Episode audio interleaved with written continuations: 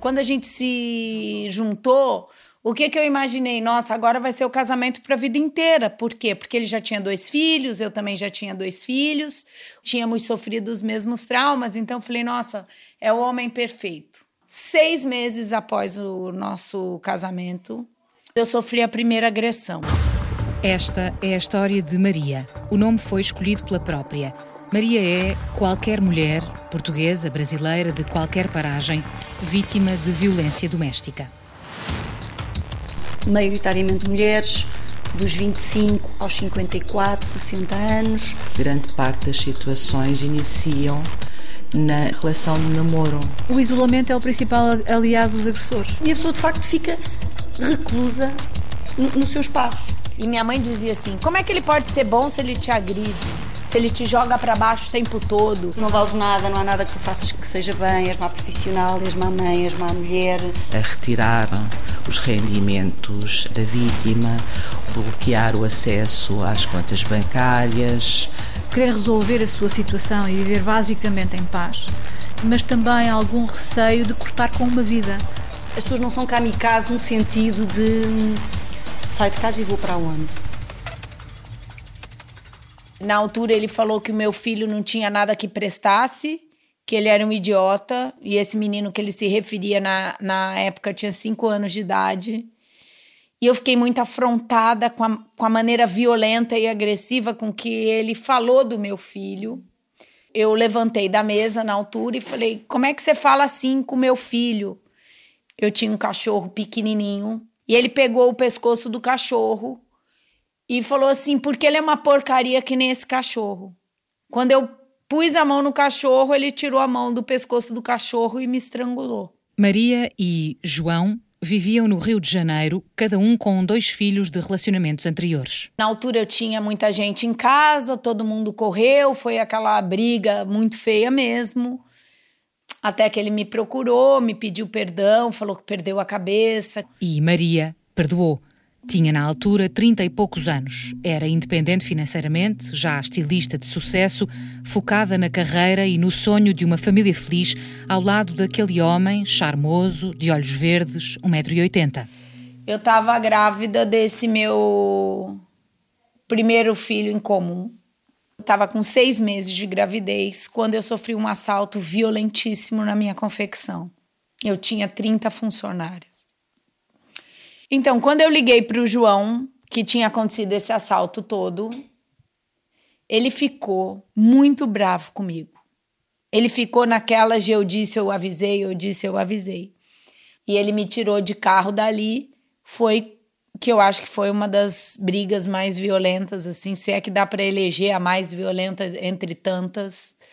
A gente brigou tanto no carro que eu falava para ele, para o carro que eu quero descer, e ele corria na estrada que nem um louco. Foi quando ele parou o carro, de repente, e começou a me bater. Até que eu caí no chão, abri a porta, caí no chão. Mas ele puxou meu cabelo, ele me apertou o braço, ele me... E eu grávida de seis meses. As contrações não tardaram. A recuperação das mazelas teve de fazer-se no hospital, mas um novo ato de contrição ajudou a curar as feridas que estavam à vista. Depois desse episódio, eu vou te falar que ele parecia o melhor marido de todo mundo. Ele pedia perdão, ele chorava, ele se ajoelhava, ele dizia que ele ficou apavorado, que ele fez isso por conta do desespero de ver eu tendo perdendo a fábrica e na situação que eu estava, grávida, que perdeu a cabeça de desespero. Eu, na altura... Eu não sei se a gente acredita ou se a gente não tem outra opção de acreditar, porque a gente tem quatro filhos em casa, né, que já eram meus e dele, e que tinha um na barriga, o casamento já ia aí para seis anos. Aos primeiros seis, juntaram-se outros sete, e às cinco crianças em casa veio ainda juntar-se uma sexta. Eu pensava sempre nas crianças e eu pensava sempre na família.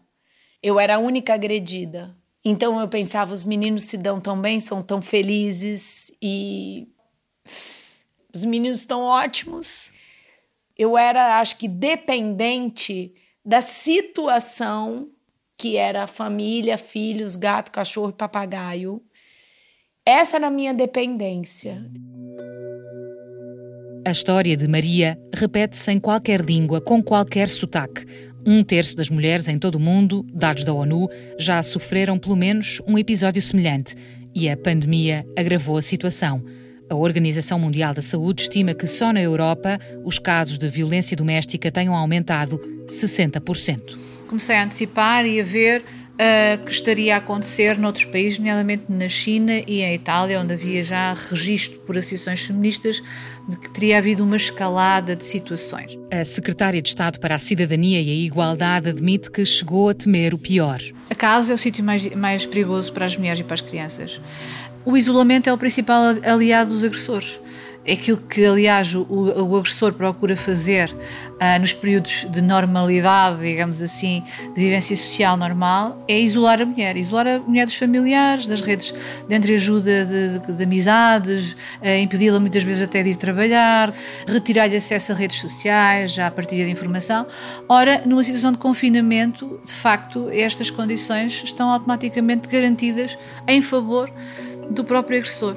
A linha gratuita, anónima e confidencial do oitocentos, duzentos, cento e quarenta e oito esteve em funcionamento, claro, mas, explica Rosa Monteiro, foi preciso diversificar. Bom, as pessoas estão em casa com os, com os agressores, não vão telefonar, não vão fazer uma chamada telefónica, então a S M S uh, configurou uma boa solução, uh, especialmente naqueles períodos, e, e, e teve até mais procura durante as semanas relativas ao estado de emergência do que a própria, uh, o serviço já existia. Nós tivemos, por exemplo, no geral, oitocentos e cinquenta e quatro pedidos de ajuda só nestes meses, que é mais de cento e oitenta e sete por cento uh, do que no ano passado, em todo o primeiro semestre. As S M S para o trinta sessenta, também gratuitas e confidenciais e que não aparecem sequer na fatura telefónica, ganharam força. O número de telefonemas estabilizou, o atendimento presencial, é evidente, caiu. Em período de emergência sanitária, o maior perigo estava na rua e era uma incógnita. As vítimas tiveram de resignar-se a uma realidade velha conhecida. Perguntamos, o que é que se passou nestas casas para as pessoas aguentarem três meses no mesmo espaço de um agressor? Marta Silva é, desde dois mil e nove, coordenadora do Núcleo de Violência Doméstica e Violência de Género da Comissão para a Cidadania e Igualdade de Género.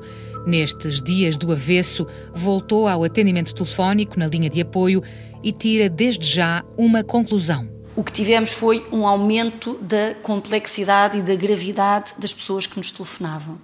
Portanto, o que nos parece é que quem telefonava, telefonava já in extremis, com N fatores de stress em simultâneo, de, de miúdos em casa, espaços pequenos, nem toda a gente mora em cinco assoalhadas, com vista a mar, e portanto, há aqui uma série de fatores de stress que quando as pessoas saem de casa para ir trabalhar, e, um, aligeira, e os miúdos vão para a escola de manhã, e portanto, aqui não, aqui ficou tudo ali, de repente, de um dia para o outro, fecha-se a panela de pressão e estamos aqui com muitos medos à mistura, não é? As pessoas não, a temerem questões de integridade física, de a temerem pela sua saúde e pela, pelas pessoas. Ou seja, há aquilo que todos os fatores de sucesso que toda a gente teve, numa situação destas, aparece absolutamente exacerbado. E quando, do outro lado da linha, se ouvia descrita uma situação que envolvia crianças que, tal como o resto da família, estavam encerradas em casa, a preocupação era maior ainda. A pessoa adulta pode decidir estar num sofrimento extremo, mas ainda assim não querer uh, nenhum tipo de intervenção. Havendo crianças, aí uh, nós tentamos uh, dizer, não, isto é uma situação uh, grave. Portanto, houve de facto aqui uma necessidade mais recorrente de chamar as forças de segurança aos locais. Se, por um lado, há quem arrisque dizer que os episódios de violência física podem até ter diminuído nos últimos meses, afinal, também os vizinhos estavam em casa, à escuta, e o agressor, apesar do nome, é cobarde. A violência psicológica, essa, não terá dado tréguas. É o tipo de violência mais reportado pelas estruturas de atendimento que se mantiveram a trabalhar durante este período. Falamos em muitas coisas, falamos em humilhação, falamos em menorização, variedíssimas formas de controle do outro, de não permitir que o outro expresse as suas opiniões, as suas vontades. Insultos. Insultos, menorizações, uh, e depois às vezes é insidioso, que se alguém se dirigir a mim e me chamar um, um palavrão qualquer, eu percebo que aquilo é uma agressão. O problema é que uma grande parte desta violência psicológica é insidiosa, é estratégica, é cotidiana, vai moendo, vai, vai destruindo a outra pessoa. É, por exemplo, dizer tu não és capaz de... Tu não és capaz, tu não vales nada, não há nada que tu faças que, que, que seja bem, és má profissional, és má mãe, és má mulher, da pessoa chegar ao atendimento e já não se perspectivar como um ser humano com valor. E isso é absolutamente... é uma estratégia absolutamente eficaz. O que alimenta o agressor é o controlo sobre o outro, até que a vítima já não se sinta ela mesma, até que a vítima olhe para o espelho e veja outra pessoa. Eu cheguei a engordar cinquenta quilos. E, na verdade, depois eu tive uma grande amiga que falou para mim: você já parou para perceber que o seu marido fica te empurrando comida o tempo todo? Você já parou para perceber que ele só te convida para comer pizza, batata frita? Ele me acordava às duas horas da manhã com cheeseburger e Coca-Cola. Falava que me amava e que tinha ido comprar para mim. E eu, naquele desespero da minha dor e da, de ver minha vida assim, eu ia comendo. Maria deu a volta. Perdeu peso, ganhou autoestima, pediu a separação. E com um dos filhos mais velhos a viver em Espanha, decidiu arriscar e vir para mais perto. Fez as malas e trouxe os dois filhos do casal, na altura com dez e oito anos. Falei para ele: agora eu vou embora para Portugal. Ou você assina, ou você assina. Porque eu vou de qualquer jeito. Recomeçar foi uma aventura. Realmente não conhecia nada, nem absolutamente ninguém em Portugal. Foi preciso tratar dos papéis. Não era portuguesa e não tinha cidadania europeia. Encontrar casa. Quando eu cheguei aqui, eu descobri que o apartamento que eu tinha alugado pela internet não existia. Arranjar emprego. Eu não tinha trabalho. Foi libertador, mas duro. Tudo era uma dificuldade, né? Foi aí que eu sofri a pressão e errei. Porque os pequenos falavam para mim: ah, mãe, dá uma chance pro papai, o papai, coitado, tá sem trabalho. Mexeu comigo. Porque eu falei: meu Deus, por outro lado, eu já tô em Portugal há oito meses e também não consigo trabalho porque eu não tenho com quem deixar as crianças. Foi na altura que eu mais errei. Por quê? Porque eu chamei ele de volta. Foram quatro meses no paraíso da reconciliação, os filhos juntos, uhum. E a gente passeando por Portugal, que maravilha. Só que aí o que correu muito diferente do Brasil? No primeiro grito, que foi quando ele estava há quatro meses, eu olhei bem no olho dele e falei: eu jurei que não ouvia mais nenhum grito. E aí realmente eu cumpri. Eu acho que eu tive aquela esperança de dar certo, mas no primeiro grito... eu acho que eu revivi todo o horror e falei: eu não quero mais essa vida para mim mesmo. Foi em janeiro de dois mil e dezanove que Maria pôs o definitivo ponto final na relação.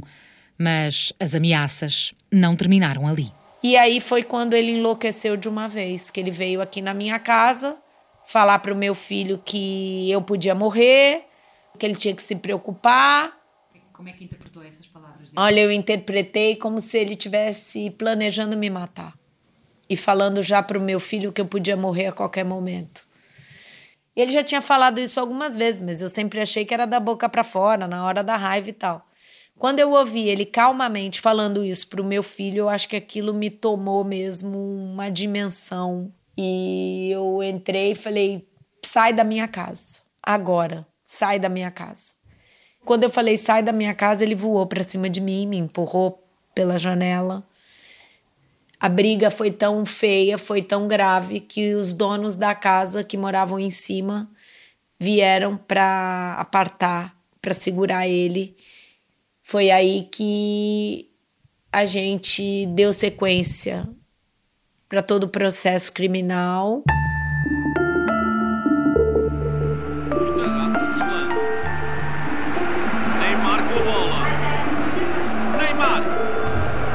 No quarto das crianças, onde o mais velho agora joga consola, está uma moldura na mesa de cabeceira entre as camas. Você vê, ele continua com a foto. Lá estão a mãe, o pai, os dois filhos mais novos, um dos irmãos mais velhos, sorrisos rasgados na esplanada de um restaurante. Retrato de um instante de felicidade, aparente, que agora não é mais que um bibelô empoeirado. No último episódio, eles viveram a mãe sendo agredida muito seriamente. E realmente isso pesou muito. Quer dizer, eu não contei nada, eu não falei nada. Eles viram, né? Hum. E o que, que género de marcas é que acha que isso pode deixar neles? Nossa, acho que para a vida toda, né? Esse meu filho mais velho, na altura dessa briga, ele ficou embaixo da cama chorando sem parar. Realmente foi muito duro. Esse meu filho de onze anos era muito apaixonado pelo pai. Ele não atende as ligações mais do pai, quase nunca. Não quer sair com ele, não quer estar com ele. Por causa dos filhos, Maria resolveu finalmente pedir ajuda. Recorreu à União de Mulheres Alternativa e Resposta, ao MAR, e ao Centro de Atendimento no Conselho de Almada. Olá, bom, bom dia. dia. Venho ter com a doutora Alexandra Dourado, por favor. Obrigada.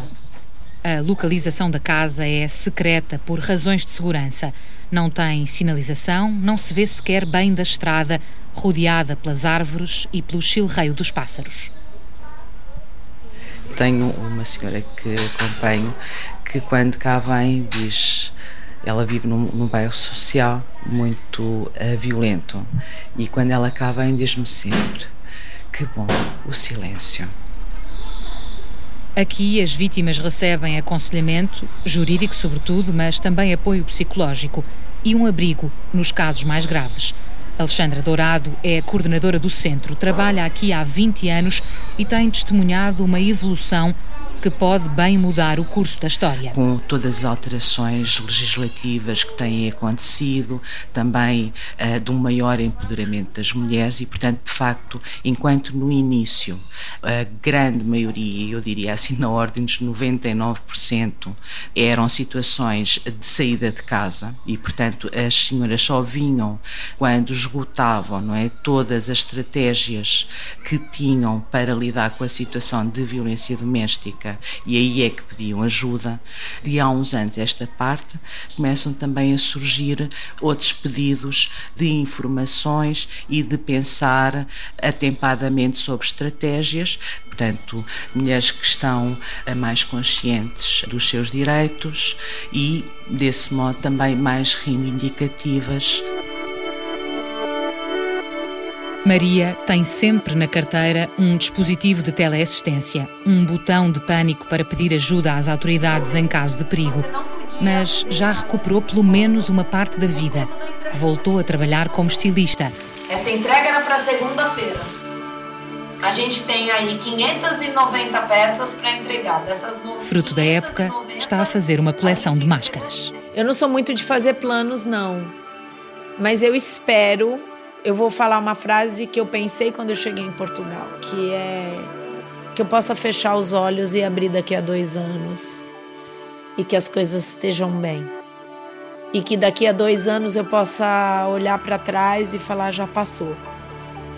Que eu encontre o meu caminho e possa retomar a minha vida, né?